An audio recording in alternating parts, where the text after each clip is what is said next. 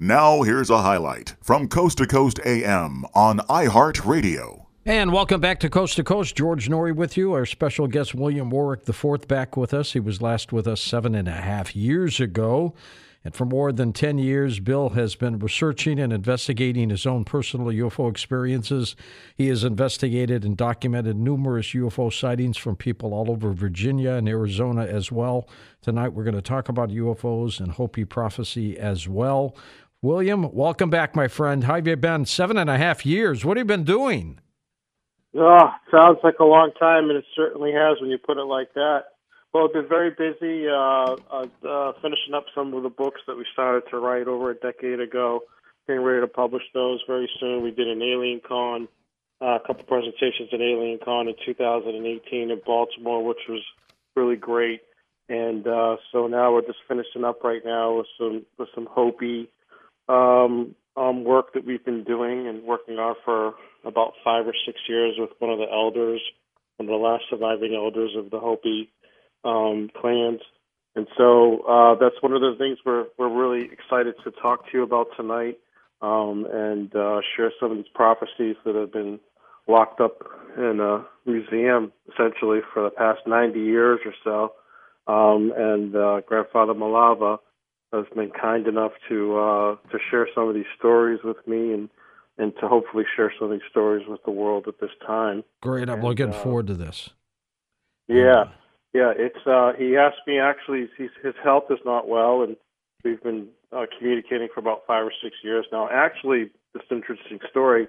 My sons and I were planning a trip to Arizona to go and meet Grandfather Malava and um, uh, do some photo documentation, some video films, that kind of thing. And COVID shut that down, obviously. So yeah, exactly. uh, it kind of uh, forced him to reach out and do some more sort of remote sort of documentation work, and so that's where the video came from. Um, there'll be more videos coming soon um, of Grandfather Malava talking about. He calls them teachings. We might call them prophecies um, about things that were written over 90 years ago or more, and uh, and that are being revealed right now in the sense that he's translating them and sharing them with the world. Super. I miss these live events because of COVID, don't you? Yeah, absolutely. Um, it's funny because uh, one of the only ways that I could communicate with him um, is through Facebook Messenger, of all things. Yeah. And um, you know, the good thing about that is that he's able to put up, you know, hold up artifacts and things like that to show me some of the things that he's talking about because most of the things that we've discussed over the past five or six years you're not going to find in any book because he has yet to write them. Uh, each mesa has their own uh, elders and their own traditions, and they're not all the same. So a lot of the stories that we've heard about the quote unquote Hopi teachings or the prophecies are only of that particular clan's knowledge base, so to speak. How old is the So- grandfather, Bill? Uh, he's grandfather Malava. He's probably he's got to be in his late seventies, maybe. 70s? He Yeah, was, he, was, he was in the Vietnam War, so he's, he's got to be had to be at least twenty when he went in. You know what I mean? That's right. Exactly. Well, tell us about the Hopi themselves. I mean, uh, tell us about the Hopi tribe based in Arizona, but uh, just tell us about them. Yeah. So so there's actually been a lot of, especially with the new DNA research that's been done. Um, you know, you've got the haplogroup X findings, which which show that there are certain Native American tribes which have this genetic marker haplogroup X. Uh, and um, we we know that uh, from from genetic studies, and there's more and more things coming out every day that tell us more and more. But essentially, you know, you can think of the Hopi as kind of an offshoot of the Maya at one time, actually, um, where there was a lot of things going on in Central America, and so this is kind of like the Maya, like a Hopi group. Uh, excuse me, the Hopi are like a Maya group that kind of branched off at a at a very very far date. We don't know, maybe thousands of years ago, um, and uh, and and became the Hopi um, tradition, so to speak, because Masaw, who's their sort of god slash leader, uh, um, with cosmological, I guess, you know, starter of civilization for them, led them to these these mesas in Arizona, um, which just happened to look like or be in the positions of, of certain constellations, so that these mesas and these sacred sites just happen to mirror the constellations in the sky, just like they do at various sites around the world. Well, it's uh, it, it, they've been around a long time. And how did Hopi prophecy uh, occur, Bill? Um, well, it's mostly just you know the priests uh, of, of of the individual clans um, telling their stories. Um, sometimes it's it's it's it's information that's passed to them from uh, spirits or kachina dolls, so to speak. But I mean, a lot of it just sounds like the same kind of um, Chilam Balam type priest. Um, you know, I guess you would call clairvoyance, uh, where they're able to just see the future. You know, and I've experienced this in Guatemala as well with the Chilam Balam prophecies uh, that were so accurate in, in, in describing the things that are happening right now. But I think at the core of it all, because I've studied the Maya and the Hopi now for, for a number of years, over a decade, uh, uh, they see things in cycles. We see things in the Western mind as a linear progression of things, you know, from zero to a thousand, right, or zero to two thousand. Mm-hmm. But but in the Native American mind, they see everything as a cycle. So you know, the cycle of the seasoning, of the planting of corn, and the reaping of corn, and the farming cycles, and um, the cycles of the seasons, the cycles of the animals when they, you know, when they mate, when they breed, when they have children. So, from a Native American mindset, or any indigenous people's mindset, really, they see things in, cycles. They don't see things as linear, um, meaning that they're able to predict things that are going to happen in the future based on things that happened in the past. And so, the interesting thing about the Hopi and the Maya traditions is that what we consider to be excuse me, what we consider to be maybe prophecies is really to them just a, a continual observation of things that's been going on for thousands of years, and so they can look back at what happened 3,000, you know, 200 years ago, and look to this time period right now and say, well, every 5,200 years this happens, right, or expect this, and so to the outside world it looks like prophecy, but really it's just observation. True. The, and the Hopis had about nine signs, with the final sign being devastated. We'll get into that a little bit later in the program. Tell me about yeah. your approach with the Hopis. How did you come across the grandfather Malava? Um, uh, it's a good question. So, um, I think Gary David is a is an excellent author. I'm sure I think you've had him on your show. Yeah, he's been on. Yeah. Yeah, he's uh he's an excellent Hopi um historian and, and, and, and author, has written several books about it. He's got a great new book that just came out. I have not had a chance to read it yet. Uh, but um, and I, I believe that's how I got introduced uh, initially, and, and and then about uh, six years ago, and since that time, you know, uh, Grandfather Malava and I have talked. I mean, I call him Grandfather Malava. His, his name is Martin Hawato, um, but um, you know, I, he just he just he's they're so kind and they're so knowledgeable and mm-hmm. so ready and willing to give up their time to the people that you know are willing to give them the equal respect and time, so to speak. And so it's really just been a labor of love to just listen to the stories and, and the information he has to share because a lot of this, George, is could be fifty thousand year old information. That's true. And that's true. I tell people that, and they go, "Oh, that's that's a crazy. That's they can only have a three thousand year old civilization." And I say, "No, you're wrong. You're absolutely positively wrong. Um, they're they they're describing events that we know happened, you know, maybe fifty thousand years ago with asteroid strikes and stuff like that. When they talk about the three phases or the four the phases of civilization that have been destroyed, and we're in the fourth or fifth one, depending on on on which calendar or which you know uh, knowledge stream we go by, and so we're coming to the end of that sort of period now, and there's actually very scientific. This is what's mind-boggling. A completely scientific way of explaining their cosmology and what they were taught about these things that seem so unbelievably difficult to understand, and now are so simple to us. And I'll explain that when we get into the the helpers uh, and, and, and, and their story of creation. So their story of creation basically talks about Spider Woman who came and was traveling through space and decided that they were going to basically they saw the Earth was wobbling in space, right?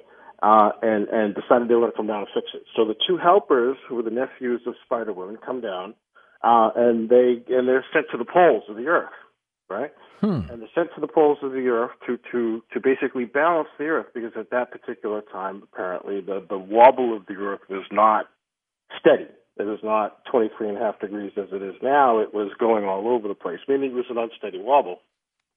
So the two helpers are sent to the poles, and of course, when you read the initial story, you, from the Western standpoint of view, you think, okay, what are they talking about? But really, you have to think of it from an indigenous standpoint of view, where they use metaphors for everything, right?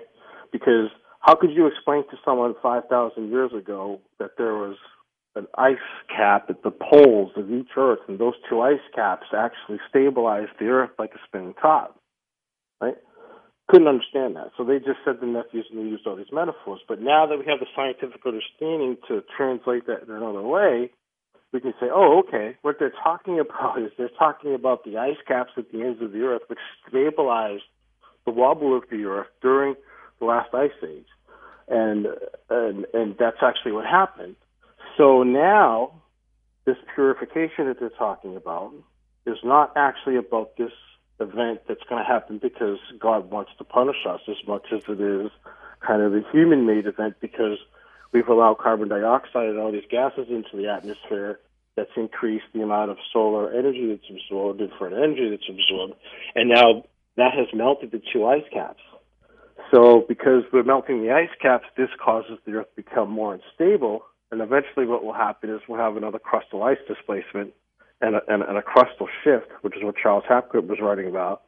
And then that's where the purification is going to come because we weren't smart enough and peaceful enough to stop global warming. Interesting. We're spending all of our time killing each other in, in weapons of mass destruction instead of concentrating on protecting the environment, essentially. How did the Hopi pass their stories along? Did they put them in a book or was it word of mouth?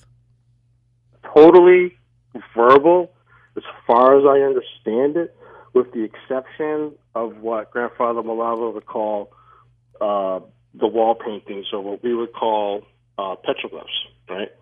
So, so part of the initiation ceremonies for the for the Hopi was that each clan member would have to go down to certain places, certain sacred sites, like in the in the Grand Canyon, uh, and they would have to go down there, and as they would make their journey down to these sacred sites to do whatever they were supposed to do at the sacred site, they would actually leave their clan marks along the way. So a lot of these petroglyphs that we see are actually the clan markings that go back thousands of years, tens of thousands of years of of of these peoples, this this this tribe going back and leaving their marks on, on the petroglyphs. And so so there's this verbal tradition, which is passed down basically from father to son, from priest to priest, um, as as we would say. Um, and and then you had the petroglyphs, of course, to, to back that up to, to help tell the story. So they, they, they had a little bit of both, but it was mostly verbal, as far as I understand. And apparently, the translations stayed pretty accurate as they passed them down unlike you know what we would do in school where you have 40 kids and you know you tell a story all the way through and it's totally different by the time it gets to the last kid. Yeah yeah. Well i think the use of metaphors was very that's kind of i think why they use certain metaphors to describe certain things. So for instance like uh, grandfather malava was this new prophecy that comes up which we have on our website uh, it's actually facebook's but uh, wikileaks ufos um, he, he, he, describes, for instance, um, he pauses for a moment when he's when he's when he's reading the translation, um, and he says, uh, you know, this this this phrase is describing um, women that have babies without fathers, and, and and then he says that means like artificial insemination. so he was he was describing things that would happen in the future that were written in the 1930s about stuff that's happening now. Of course, you know, when's when was artificial insemination? 1970? I can't remember. Probably right the around then, one. yeah. Yeah. So how could they have even imagined that, let alone uh, tried to come up with the phrase to describe that, like uh, women who are having babies without fathers? You know what I mean? Like it's just amazing how they use language even back then to describe things that they could never have known about or even imagined hadn't even been invented yet, and yet they described it with such accuracy that when you when you listen to to, to Grandfather Malava, you know, describe what was written over 90 years ago, it's like a page from the headlines of today. He's talking about wildfires that are out of control that no one could control. Like I was like, wow, that's like that's like that's now. well, who, you know? who are the ant people, Bill, that the Hopis talk about? Because I think they're either extraterrestrials that look like ants and they witness them, or humans who lived underground. What do you, what do you think? You know, it's a great question. Um, so uh, we've had several conversations over the years to try to get a better understanding of, of, of just who the whole cosmology here. Who are the ant people? Who are the stone people? Who are the mud people? Who are the blue men? Like it's uh, uh if you want to understand anything about ufology, and you know this is where I kind of started from the very beginning. That's right. You you you you cannot understand anything that's going on with UFOs today. Um, if you do not have a good fundamental understanding of the Native American indigenous interactions with them, because they are the ones who have all of the keys uh, to the kingdom. They were witnesses. So exactly, exactly, and, and they know what's going on. Like they they've known for centuries, and I have a feeling that's why a lot of these reservations were created. Actually, so let me tell you a little bit about the Ant people, so we answer the question because it's okay. a very important question. I think we need to expound on it a little bit. So, what Grandfather Malava actually said, and let me be careful because I have to be, is that let's just put it this way: some of the things that we think are extraterrestrial may not actually be extraterrestrial, meaning that there are beings which we share the earth with, okay, mm-hmm. that that evolved on the earth along with us, that lived underground. Right. Let's just put it that way. And I think that's possible. I think it's entirely possible. It's it's it's there's so much surface area, there's so much cubic feet of area under the ground. You could have an entire, you could have multiple civilizations if they're underground that could be hidden from us that we wouldn't know anything about. Listen to more Coast to Coast AM every weeknight at 1 a.m. Eastern and go to coasttocoastam.com for more.